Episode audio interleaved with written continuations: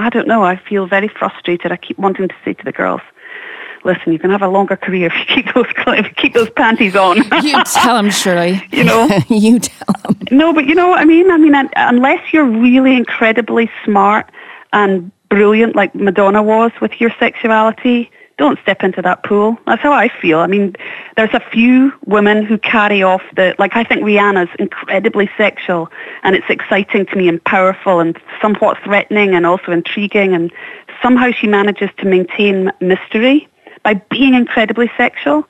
But not everybody can play that game and carry it off like she can. And so I think unless you can play in the pool with Madonna and Rihanna, keep your panties on. Good advice, Shirley Manson.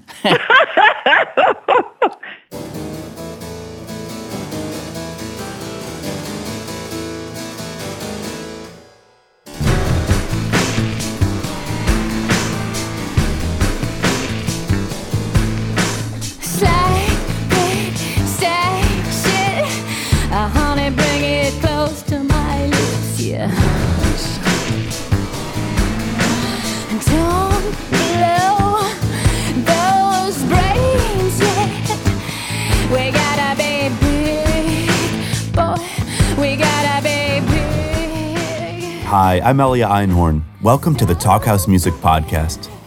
Here at the Talkhouse, we pair notable musicians for thoughtful, unmoderated conversations and release new talks each week. Regular listeners will have caught recent episodes like Kathleen Hanna with Meredith Graves, or The Nationals' Matt Berninger and Connor Oberst going deep on the art of songwriting. Check out these and all of our past episodes, and subscribe to get new ones on Stitcher or iTunes. Tori Amos and Garbage's Shirley Manson ruled the 90s alternative music charts with hits like Cornflake Girl and Only Happy When It Rains, inspiring a generation of young musicians and making rock's Boys Club look stale and exclusive. And they continue to make vital music today. Amos and Manson are old friends, and last month the two sat down for a proper catch-up on the Talkhouse Music Podcast. Tori Amos has one of the most passionate fan bases of any living songwriter. Her fearlessness in bluntly calling out the patriarchy, insistence on giving voice to those who have experienced sexual trauma, and defiantly forging her own career path time and again have drawn to her a loyal audience of people who feel like outsiders. Her liner notes to the new reissue of her album Boys for Pele state, "This is the record where I fought for my life." Her songs were helping tens of thousands of fans fight for their own lives as well. Released in 1996, Boys for Pele was Amos' third LP, and the first she produced herself. Named for the Hawaiian volcano goddess Pele, the album featured poetic lyrics concerning self-growth and mythology, accompanied by Bösendorfer piano and harpsichord. 20 years on, the classic album is getting a full anniversary deluxe reissue, featuring never-before-heard demo versions, outtakes, and remastered audio. It'll be released on November 18th. Garbage formed in Madison, Wisconsin, releasing their self-titled first album in 1995. They ascended the alt music ranks, selling millions and millions of albums, propelled by the magnetic charisma of Scottish singer Shirley Manson, a true take-no-bullshit frontwoman. She's since laughingly stated that nobody could out-rude me. Manson relocated to Los Angeles and has branched out into acting. She has also collaborated with Queens of the Stone Age and written for Sky Ferreira. Garbage released their sixth album, Strange Little Birds, this summer. Amos and Manson's warm and open conversation covers revisiting their younger selves in early work, the constraints society puts on aging women, the film Audrie and Daisy being a powerful teaching tool against sexual assault, and the song Amos wrote for it, being ginger ninjas, what they call warrior women stuff, motherhood, and the patriarchy in the music business. They even offer some advice to aspiring female pop stars. Check it out.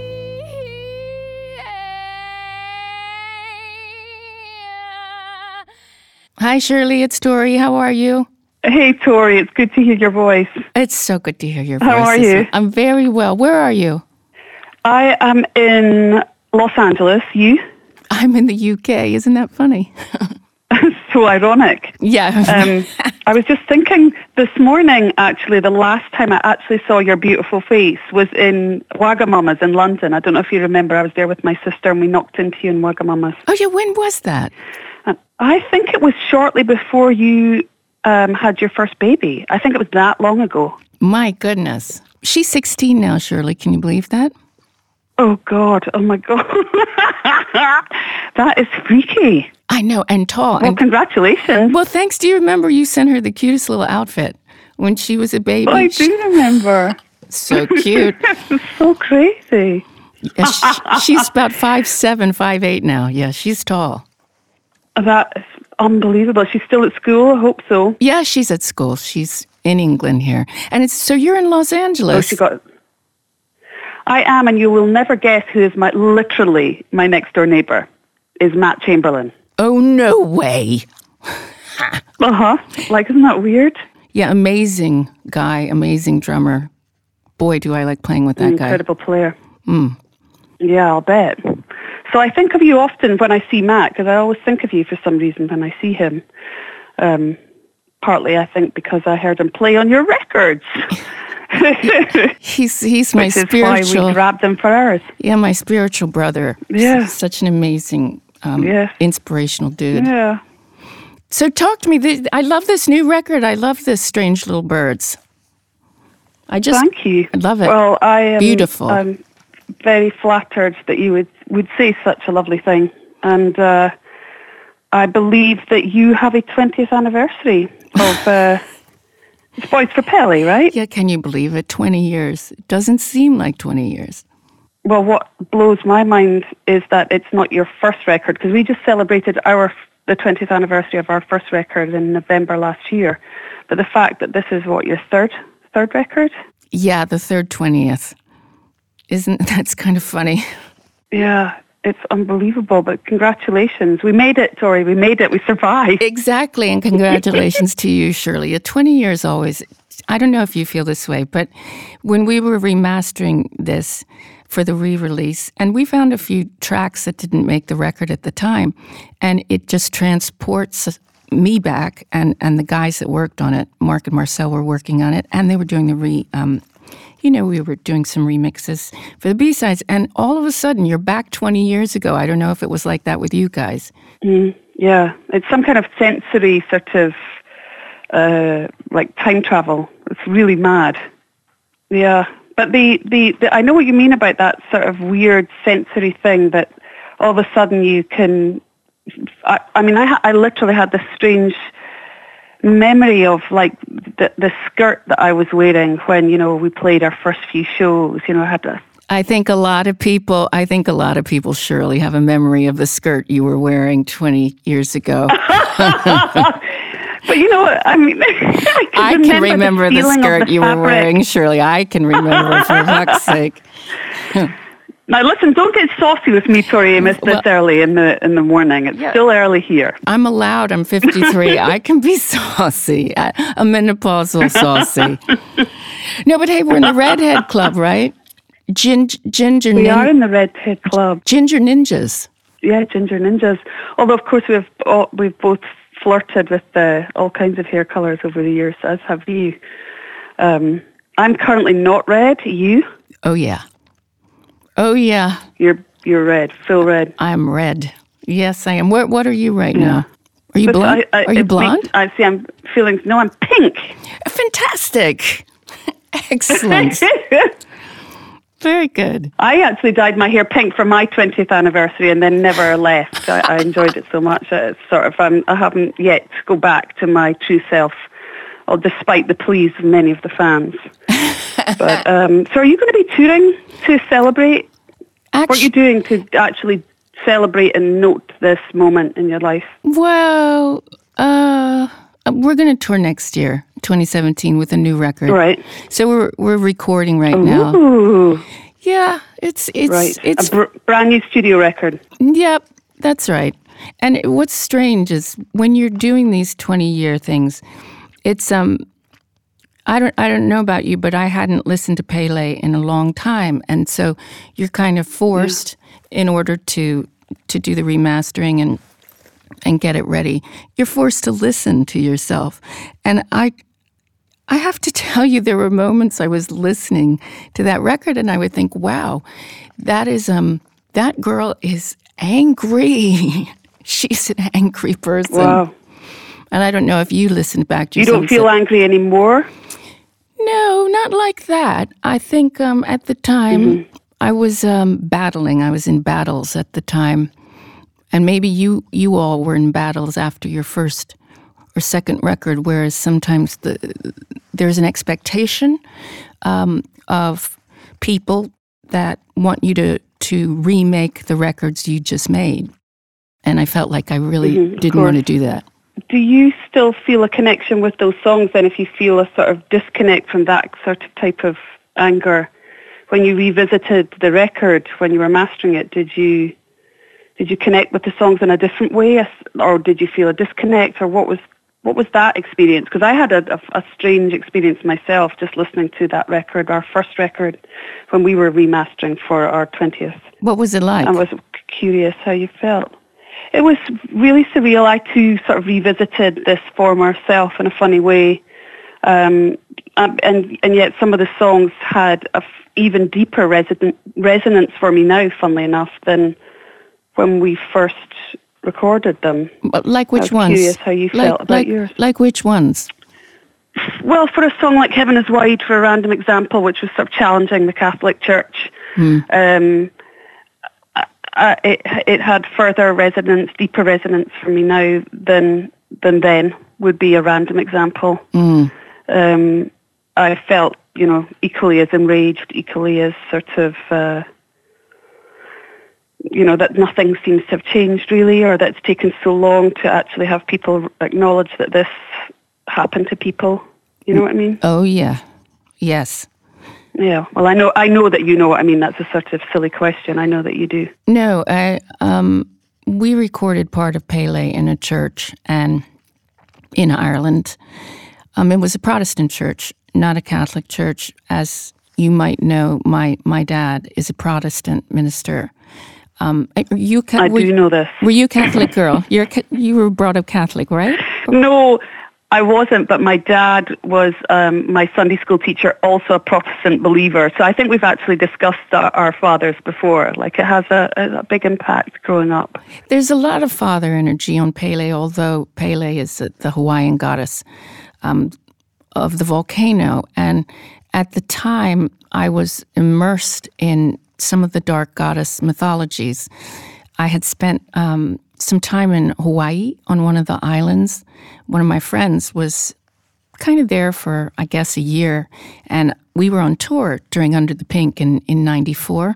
And I popped over to see her when we had a break. And she talked to me in depth about being open to the energy, and having lived in Hawaii for about a year by then, she just said, I really think you should be open to it. And so I guess, Shirley, that was when I started researching some of the mythologies of, they call them, I guess, the dark goddesses, Kali and Pele and Inanna. And it really made me realize some of the battles archetypally that were awakening in me, because I was battling, I guess you could say, the patriarchy, the corporate side of the music business. As you know, sometimes the music business can be very much the boys' club, and we love some of them. Some of them are great. Sometimes some of them are great. Yes, but sometimes some of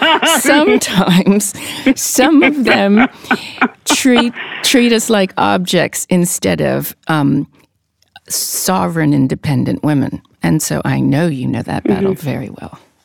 Yeah. So did you, when now as an adult, a fully realised adult, a mother of a 16-year-old child, listening back to that record, did it change the way you heard it? Or did you feel proud of yourself? Did you feel like you got a lot out there that you needed to get out there?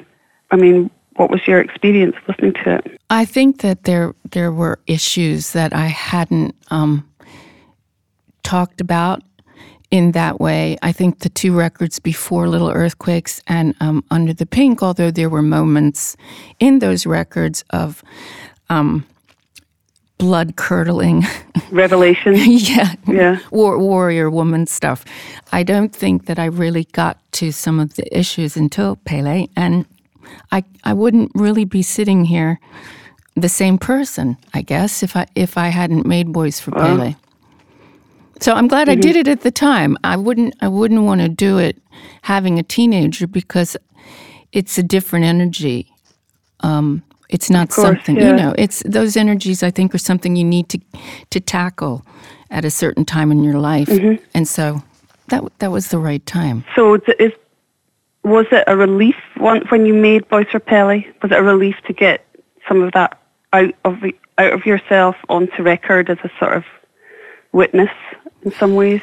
Well, it was a testimony. It was an awakening, I guess, because I don't know if you felt this, but I'm sure in your life, people see Shirley in a certain way, no different than they see, you know, the marks that are on the call or anybody else in a certain way. And I'm sure people listening, they're friends that might see you kind of fill out a certain role in a friendship group or in the family, mm-hmm. or whatever it is. And I think Pele blew that out of the water for me and made me realize that there were sides to myself that might not be the happy, smiley person in the group or the one trying to make everything okay. And sometimes I needed to acknowledge that side of the self. So it was a real wake-up, this record. And I have to tell you, sometimes I find it difficult to listen to, so it's a warning to everybody. It's not necessarily a party piece, but there you go. Uh-huh. And so you're bringing out this 20th anniversary re-release, and then you're bringing out a new record. At what point next year have you? Not sure. It's early stages with that. And I wanted to ask you about the new record, Strange Little Birds, because I think it's one of the most beautiful records. You know, it's gorgeous record. Thank you. So talk to me about some of the inspiration behind it and how you all wrote the songs. Well, yeah, I mean, God, I feel like I've been talking about it all year at this point, so it's sort of lost its gloss at that point. I'd much rather talk to you about you and your music. I've been on the grind now all year, but surely we're really proud of this record. It's gorgeous. Oh, thank you, Tori. I really appreciate you saying that. And I mean, I'm really proud of it. I feel like it's a really great record, and I feel like we went somewhere new with it, which is always a relief. You know, I work in a band that's much more private than I am. You know, like if I had my druthers, I would just throw everything out there because that's just the kind of human being I am. But, you know, I'm tethered in a band with people I love who I have to respect their boundaries as well, you know? And that's interesting. I didn't think of it like that. Fair. That's a really fair point. I sort of have to tread carefully sometimes, but I also, when coming to making this record, felt that if I wasn't really open in certain areas, I would go mad. You know, I didn't just want to write within a certain boundary. I felt like I had to step over a boundary but also respect theirs. So in some ways I feel like this record for me was a real relief in some ways, and I feel like I pushed the band and the band pushed me and we went somewhere new. And after 21 years, that's a real triumph, I think, as a band. And yeah, and it's beautiful and sort of cinematic, it's dark, and it's also trying to explore what it means to be a human being right now in this culture that we're living in, where everyone's so desperate to please and desperate to pretend and desperate to deny because we're so scared of revealing our real self. And so that's really sort of the motivation of that record, and it's been a revelation in terms of, I thought we'd come up against a lot more resistance from the fan base, and we didn't. They seem to have embraced it, and they seem to be happy to go along on this sort of journey with us, which is always, you know, for lack of a better word, it's such a cliche, but it's a really beautiful experience when that happens. You know, it's like, oh, like, you know, you find a little air pocket where you can breathe properly. It's lovely. I think this record too, it's been a joyous experience. Yeah, I think that this record too, the one that you just put out, Strange Little Birds, has this raw but luxurious energy to it, and in a way that can, those two energies seem like a paradox, but here on the record you've brought them together, you and the band, and I really felt like I knew this woman singing to me, sometimes screaming, sometimes with these gorgeous harmonies that reminded me of the most beautiful harmonies, similar to Crosby, Stills, Nash & Young, but with a driving, explosive track behind it. So it was the merging of the sacred and the profane that you have been able to do with this, that I felt like I can have a tequila. Tori, that's the most beautiful thing anyone's ever said to me. Lovely. Well, thank you. It's coming from you, a master of that technique yourself. I'm really, really flattered. And so to you, to get back to you, because I really am really bored of hearing myself speak. I was in Kansas last weekend and I watched Audrie and Daisy, which I had been avoiding for some reason since it had come out, a month or so ago. And I finally managed to sit down and watch it. And I had no idea that your song was the closing song. And of course, when your voice kicks in at the end of the movie, which was already pretty harrowing to watch, and yet also I'm so grateful I watched it. But when your voice kicks in at the end, of course, I was left in floods of tears. But I did want to bring this up, and I don't know how comfortable you are bringing up. We don't necessarily have to speak about the movie, but I really wanted to.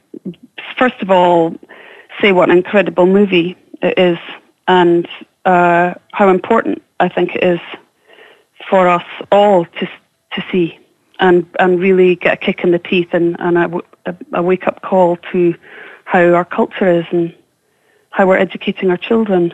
It's a tough watch, Shirley. I know it is, and it was tough when I watched it the first time. And so for anybody out there listening, yes, it's a tough watch. And yet I think I've been saying it's a must-watch because we know the issues. Which I would agree with, by the way. Yeah, I'm with you. We know that it's been happening in our universities, but when I saw it and realized that it's permeated through our high schools and our middle schools, the issue of sexual assault, it was a real, it just kicked me in the teeth. And so I'm encouraging people to watch it, and yet I'm giving them a little warning so that they can have a blanket nearby and a cup of tea and realize that in the end, though, I was at least my eyes were opened, and I feel like anybody that's over 21, we have to be aware. We're adults, and we have to be aware that this is going on. And it was so sad for me, Shirley, that our kids are doing this to our kids. And that our kids didn't realize what abuse is and what being a predator is. And you're thinking about some of these boys at 15, 16, 17, and they're predators, and they didn't even realize that they're doing this. So you think, okay, well, we have to then talk about it, and we need to respect them enough to have the conversation. Absolutely, yeah. But I also think, as difficult as the movie is to watch, Audrie and Daisy, I want to encourage people to push through their discomfort. I know that a lot of people say, oh, is it harrowing? I did the same thing myself. Oh, is it harrowing? I don't really want to watch it. And then I felt a duty to watch it. And I'm grateful I did. It taught me a lot.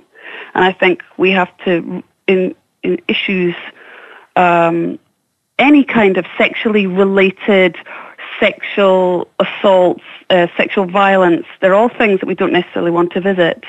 But I think we really must, and we must encourage young people to start to understand at an early age what powers they embody. I think young men and young women, they have all this power, and they haven't been taught what it is, how to manage it, how it can threaten others, how it can, fascinate others. There's just so much information in our educations that we're missing out on, I think. Yeah, you're right, Shirley. And there's so much shame. There's so much shame that gets put on to your feelings and to the victim. Yeah. It just seems like that, for instance, Daisy is out there going to schools, talking to other teenagers about her struggle and her very tough journey, and she's out there with Delaney at times visiting schools and talking.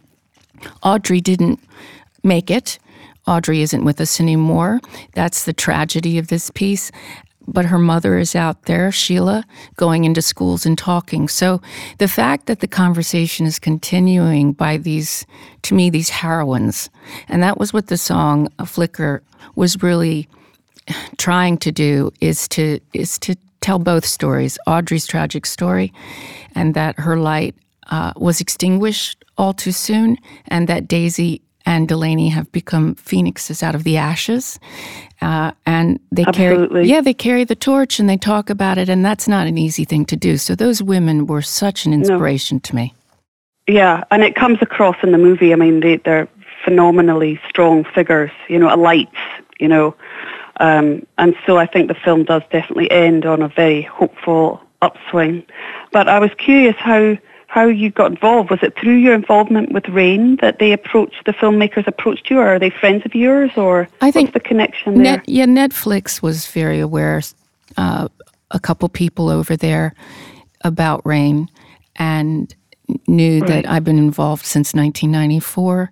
So I think they sent the film over wondering if I heard any music. And at first, I couldn't say anything after watching it the first time, but when I watched it the second time, I saw the mantra above Daisy's brother's head, and it said, monsters are made, not born. And the muses were screaming at the top of their lungs like the Valkyries coming over. And pause went on the screen, and they said, this is the way in.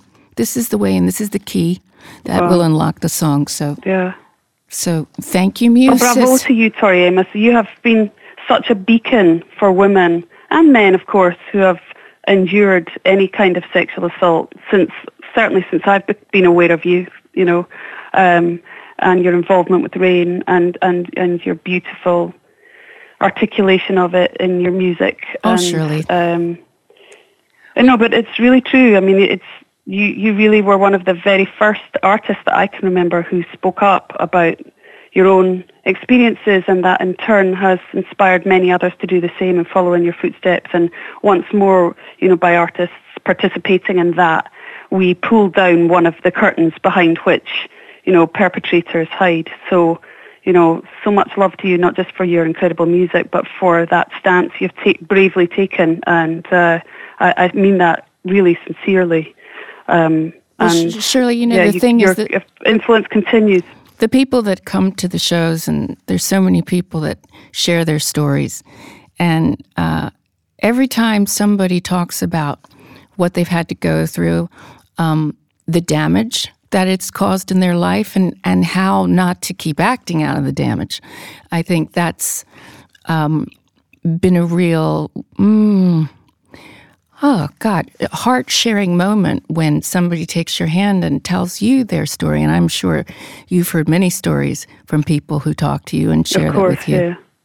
Yeah, and it really does. It's a club. You feel like, oh, my God, goodness, they've changed my view today. They've made me see something different. Yeah. So thanks to all those people out there. Yeah, it's such a privilege, right?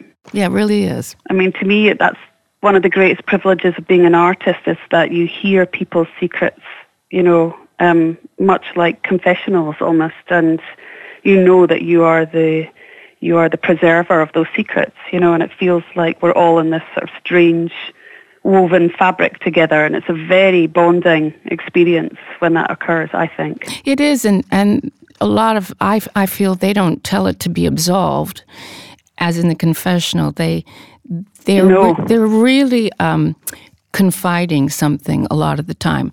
And it does amaze me how songs start to come when I'm listening to somebody, and they might be talking about a different song, whether I wrote it or not. They might be talking about a song that's influenced their life, and how they began to realize they wanted to change their life, and not and just being a part of that. Sometimes, Shirley, you realize that's why we're artists, and that's, as you say, the privilege of being one.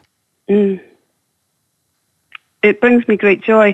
But, the other thing I was curious about is, as, your daughter has grown up I guess it sticks in my mind because of, like I said, the last time we met, I can really remember it as if it was yesterday in Wagamamas in London.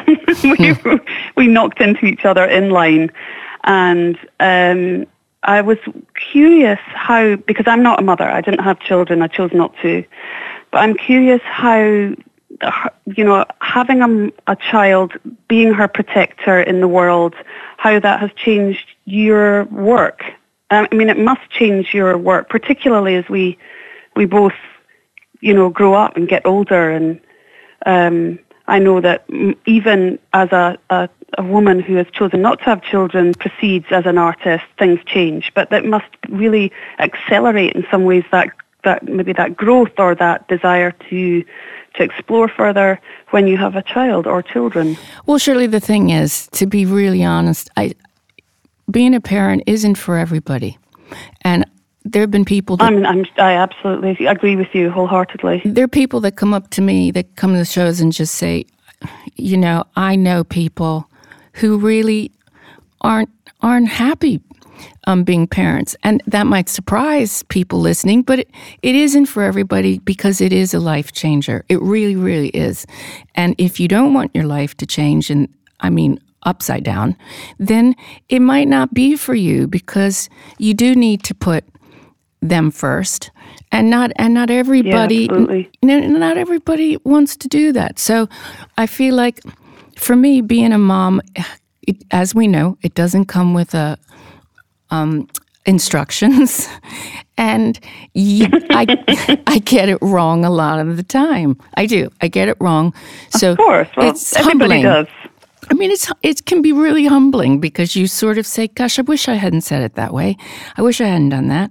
And you do see yourself acting like your own parents. And sometimes, like, I can't believe I just did an Ed Amos on my kid. I can't believe that. Yeah. But there you go. Yeah, but your parents weren't artists, correct? You didn't grow up in a household of artists. No. You? No. My dad. And your father was a minister. Yes. And your mum? Did she work? She didn't. She would say we were her work, and you know what we were. Yeah. I think being a homemaker is so challenging and difficult, because she had wanted to have a career, and I saw that through my life. She was She left college to support my dad, and that's a different time. Those amazing women in our lives, and I'm sure you've known many women like that who put their career aside to bring up the family. And without my mom, I wouldn't be talking to you right now, because she's the reason I didn't go absolutely insane. Yeah, are your parents alive? Oh, yeah, they are. They are. They're kind. Yeah, God, you're so lucky. I am. You know what? I am very fortunate, and they're sort of having a teenage period now, where they're taking a road trip. Oh God! 87 and 88, rocking down the East Coast. No, come on. I'm serious.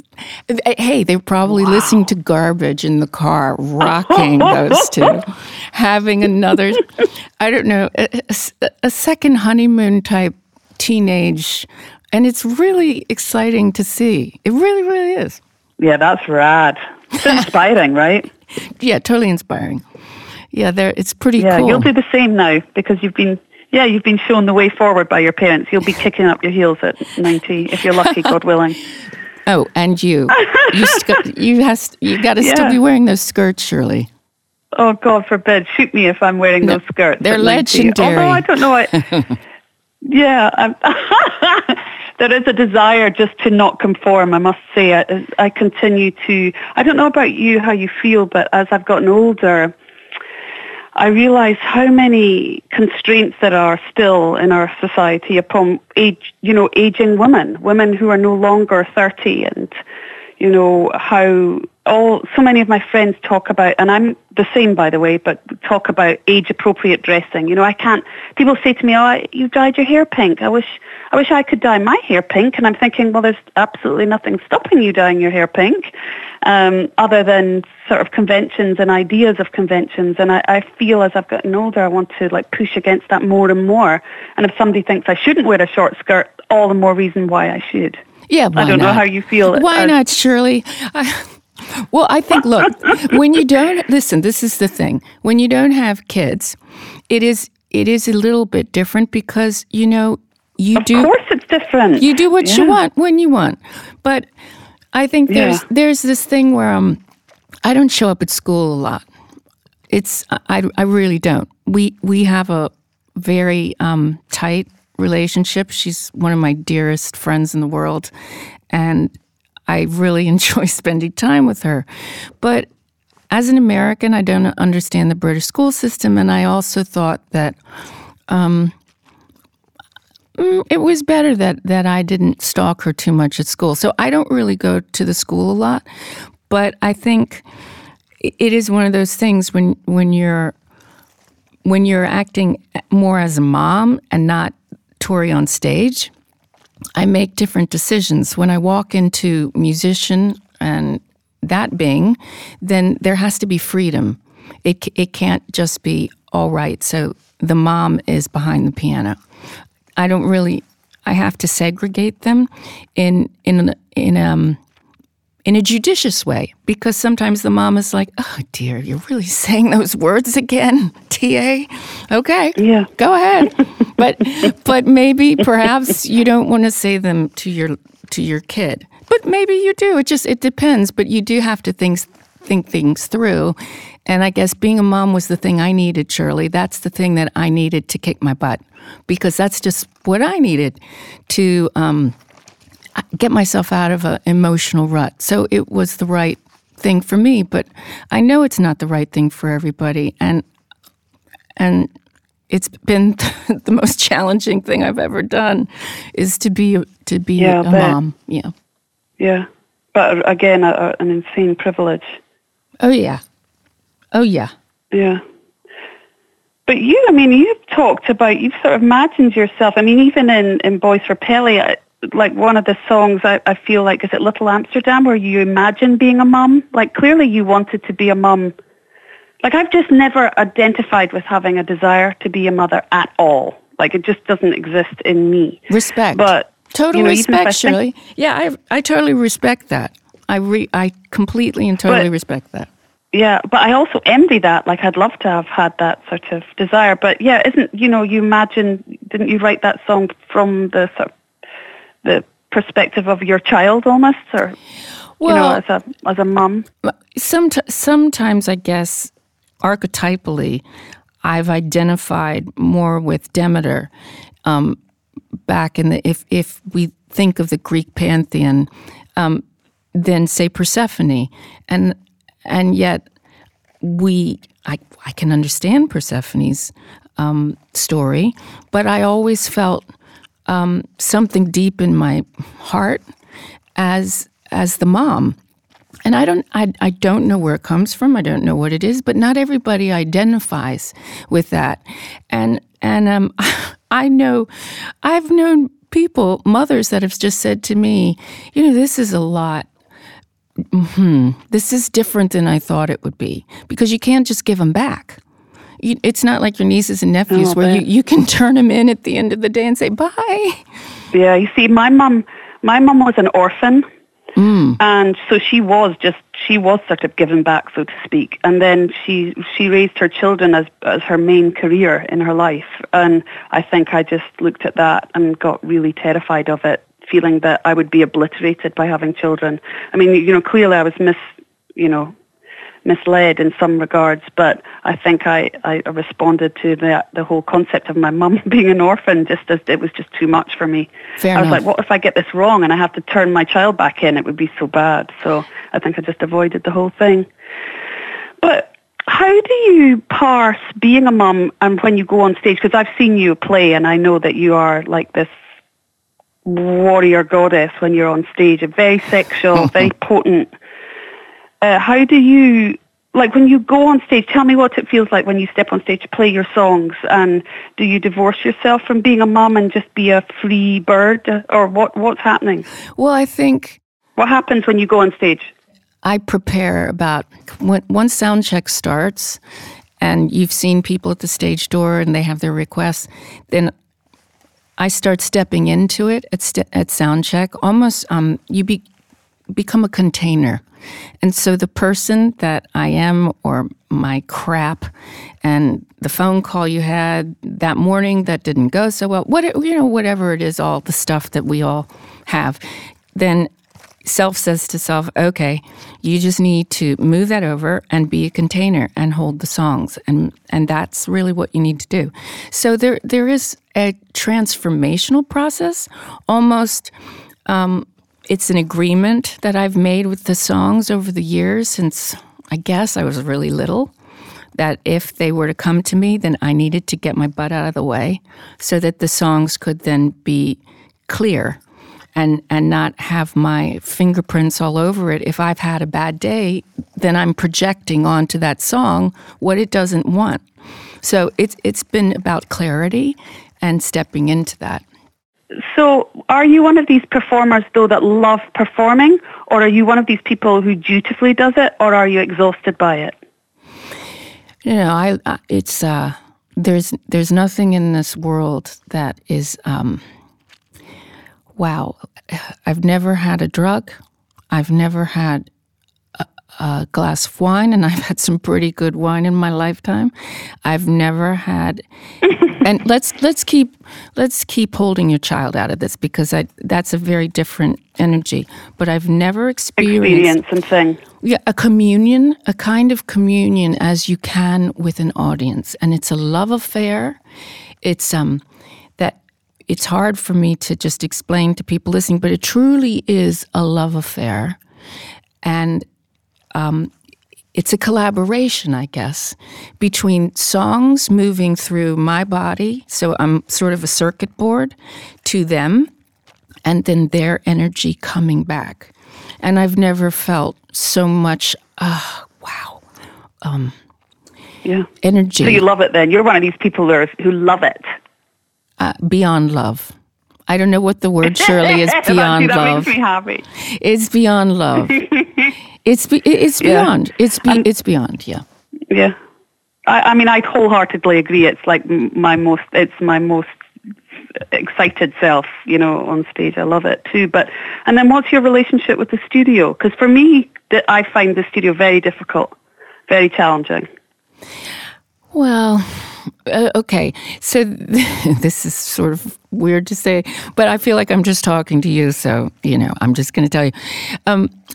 I work with Mark, my husband, and we weren't married when we started working together on tour in '94, and then in the studio on Boys for Pele. And I guess so he's, when I'm singing down the microphone and I'm in my little box, there's a box that they've built for me that I crawl inside, and the keyboard, the Bösendorfer's keys go under in a slot. So the vocal, oh my God. Yeah, and then the harpsichord would go on the other one, or the keyboard. So I'm in this little tiny box condo, and with a microphone, and one can tell oneself that you think that you're just singing your deepest. You peel that skin back, and you're having this private conversation, but on the other side of the microphone is the person that you're closest to in the whole world. And so they know, or they might not have known until you sing it down the microphone, what you're really thinking. And so there's this sensual, very private conversation that you're having, that then you're sharing with the whole world. So we're back to that paradox of something so personal, but he and I are having to come to terms with it first, to the point whereby we'll walk in sometimes and Tasha she'll be in the kitchen and go, okay, can I have my parents back now, please? Whatever went on over there, yeah, exactly. I don't want to know. Yeah, enough of that nonsense, thank you very much. Where's my tea? Yeah, and be parents. Tea after magic. Yeah. And now, so hold on one second. So your microphone is in your box with you, correct? That's correct, Shirley, yes. Yes. And so this explains why you have this very unique, I think it might explain why you have this very unique sort of vocal sound. I've never stopped to think about this before. It's a combination of how it's recorded. Of your voice, obviously. No. I don't mean it. Of the recording technique, and sometimes on the engine, yeah, and sometimes I'm singing like I'm not in the box right now. I'm looking at the box, and it's the door's open, waiting for me to go in. But I'm sitting outside the box. I'm so happy for you, Tori. Oh, Shirley, I'll dream of you. Listen, though, come see me. Come see me. Will you come see me when I'm out on tour? I'd love to come see you. Love to see you. You know, we've been talking about this for years, about hanging out properly, because we have so much in common. You know, because my husband is also our engineer. So we work like that in a way too. I didn't know that. But yeah, see, it's always the quiet ones. There is a lot of it's always the quiet ones that loop us in the end. Always, right? Very amusing. So, when you tour, like, are you still signed to your first label? What's your label situation? Oh no, darling, I've been with every label. Have you? You move around? You can slut shame me, it's fine. Yeah. I don't mind. Yeah, it's okay. Yeah. You can handle it. You don't take heed of that nonsense. Yeah. Yeah, I've been with them all. Yeah. Yeah, yeah. And do you notice a difference in how you're treated from label to label? Well, I go record by record now. Right. Wow, smart. I don't know if it'll be my 16th or 17th coming up, but it's just one of those things where I do think it's about making the record that you want to make. And that's easier said than done, as you well know better than anybody. Of course. And what's kind of good at my age is that I'm able to do that. And I fought for that like hell on Boys for Pele, because I think with the commercial success that Under the Pink had, as you know very well better than anybody, the label, there are people, not everybody, but there are those that want you to repeat that commercial success. And I don't believe you can repeat things. I just don't, even if you tried, even if you and I tried to repeat this conversation, we would never happen. Yeah, we couldn't. So it's just futile. Yeah. It's a ridiculous notion. Yeah. You made a deliberate choice, right, with Boys for Pele to sort of cut yourself off, or at least separate yourself from that pop sort of box, right? You deliberately moved into something more obtuse, I guess, is maybe the better word for it. You know, freer, or right? Didn't you decide deliberately that you wanted to make a different kind of record?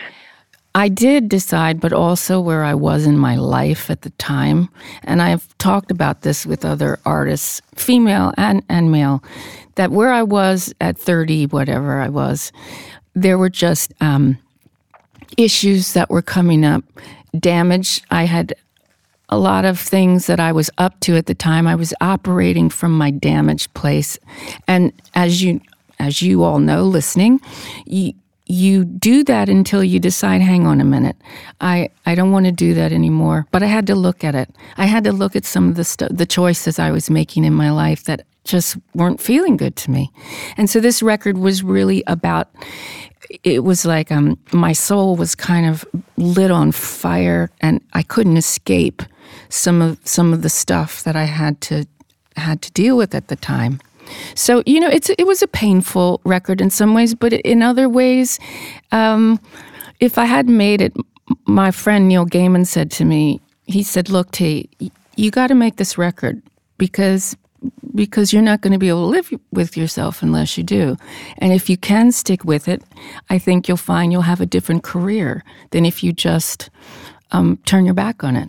And he gave me good advice, Shirley. Good old Neil Gaiman. He sure did. I mean, there's not a lot of women who've made 17 records, especially, you know, now. I mean, it's pretty unusual, and you're in that very select sort of elite crowd who have managed to endure, you know, through decades at this point, and that must feel very strange, no? Well, I'm grateful to the people that, if you think about it, I wouldn't be able to do it unless. But why do you think you've survived? Why do you think you've survived where? I mean, I have my own theories why you have, but I'm curious as to why you think you may have survived where others have failed. Well, There's an amazing team of people that I'm so blessed to have in my life. And honestly, I work as a team. That might sound strange, being a solo artist, quote unquote, but a solo artist is never solo, Shirley. Even though you really work with a band and you all are engaged in this relationship, all of you. It is somewhat different as a solo artist. It's not fair to say that it's the same, because as you know, it is different. In the end, you can kind of say, well, maybe we should use a string quartet and not have a band. Maybe I don't know how the Garbage guys would respond to that. You just look and say, sure. Okay, we're bringing a string quartet. Piss off. Yeah. So yeah, that wouldn't go down so well. We have to be fair about it. It is different, and yet I'm dependent on the team and have been very lucky to have people in the studio as well as Don Witherspoon. He's been with me since 1992. He's now my manager. And so, yeah, there are people in your life that are the reason that you keep going and get inspired. Yeah. But do you think your choice when you made Boys for Pele and bringing all back to this moment, perhaps that choice that you made when you decided that you were going to make a different kind of record and a record that had to be written, you know, it was a necessary record, but certainly wasn't pop fare necessarily. Do you think that set, you know, as Neil Gaiman pointed out, you know, it was a very different career that you then embarked upon. Do you think that choice perhaps informed your career and allowed you to have that kind of longevity where you were not subjected to the mores of the day, the pop flavour of the day? I didn't realise it at the time, Shirley, but it was a game changer. And when it came out, it was met with, it was divisive, and it was a tough many months because there were, you know, people really tearing it to pieces. And then there were people really embracing it. So at the time of making it and when it came out, I couldn't see that it would be the thing I'd be thanking. I thank for Boys for Pele every day of my life.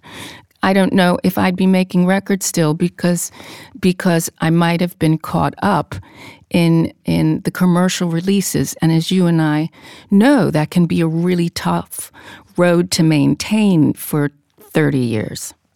Sure. Do you notice now in our culture currently that's very difficult for a lot of artists, male and female, but I don't specifically want to make this necessarily just about female artists, but I think it is a little tougher for women to manage somehow to eke out a long career for themselves when there's so much focus on them being sexual objects in a way. I know that you and I really, for all that we are, very sort of sexually potent, we never made it our main sort of way of communicating. It was always sort of an underlying current in what we did in our work, but I for one know that I deliberately avoided using my sexuality to sell myself, and I feel like nowadays it seems to me that a lot of young artists really feel the pressure to sell themselves, that if they're not seen as beautiful objects, that somehow they're failing, and then therefore they fall into these sort of conventional roles that women are supposed to embody. You know, do you feel that, I mean, I guess, do you agree with me, Tori? Of course I agree with you. Of course, Shirley, I agree with you. I think it's very tough out there. You know, we were coming up in the 90s when there was a culture of you know, music lovers and people supporting artists. I think now there's not a lot of artist development. So the generation coming up now don't get that benefit of making a failed record and surviving it. You know, they don't seem to get a chance. Yeah, remember, I did that 1988 Why Can't Tori Read, and I can smile at it now, and there are things about it that I can embrace. But the thing is, you could make a record, as you know, or be part of a band and it didn't work, and then you're developing. And there was sort of this encouragement to expand and to dig further. But the times have changed, and so I do think it's really tough on the young artists to figure out what type of music they want to create, and then to change that. So yeah, I think you and I were quite fortunate that we were very fortunate. Yeah, very fortunate. But it seems like their vanity always seems to get the better of them, even when they come out perhaps with a really interesting first record. By the time they hit with their second record, they're already impatient to be, I don't know, they feel impatient and panicked almost, and so they always revert to appealing to their own vanity, and all of a sudden the clothes come off, and I don't know, I feel very frustrated. I keep wanting to say to the girls, listen, you can have a longer career if you keep those panties on. You tell them, Shirley. You know? You tell them. No, but you know what I mean? I mean, unless you're really incredibly smart and brilliant like Madonna was with your sexuality, don't step into that pool. That's how I feel. I mean, there's a few women who carry off I think Rihanna's incredibly sexual, and it's exciting to me and powerful and somewhat threatening and also intriguing, and somehow she manages to maintain mystery by being incredibly sexual. But not everyone can play that game and carry it off like she can. And so I think unless you can play in the pool with Madonna and Rihanna, keep your panties on. Good advice, Shirley Manson. Anyway, I don't know why I've gotten off onto that rant, but what I want to tell you is I would love to have a margarita with you sometime in 2017. I'm going to come find you, and okay, come find me. I'm going to ask very nicely for your husband to let you in my care for a couple hours, and I promise to bring you back. I'm sure he'd be delighted. With your pants on. Sorry, I'm with my pants. My pants will be firmly on. I wish you good fortune in the studio. Happy hunting, and I've loved your music for as long as I can remember. At this point, I've fallen asleep to listening to you in my bunk on the tour bus traveling from city to city, and you have a very special place in my heart, and this has been a privilege for me this morning, and I look forward to the new record, and I love you, and be safe out there, and keep being that amazing beacon of light for so many. Shirley, you're so loved. You are so loved, and I gotta tell you, you're still a ginger ninja with your pink hair. I think it's wonderful. I am a ginger ninja, always, Tori. Big love, Shirley. Lots of love. See you soon. You too. Take care. Mwah. Mwah. Bye.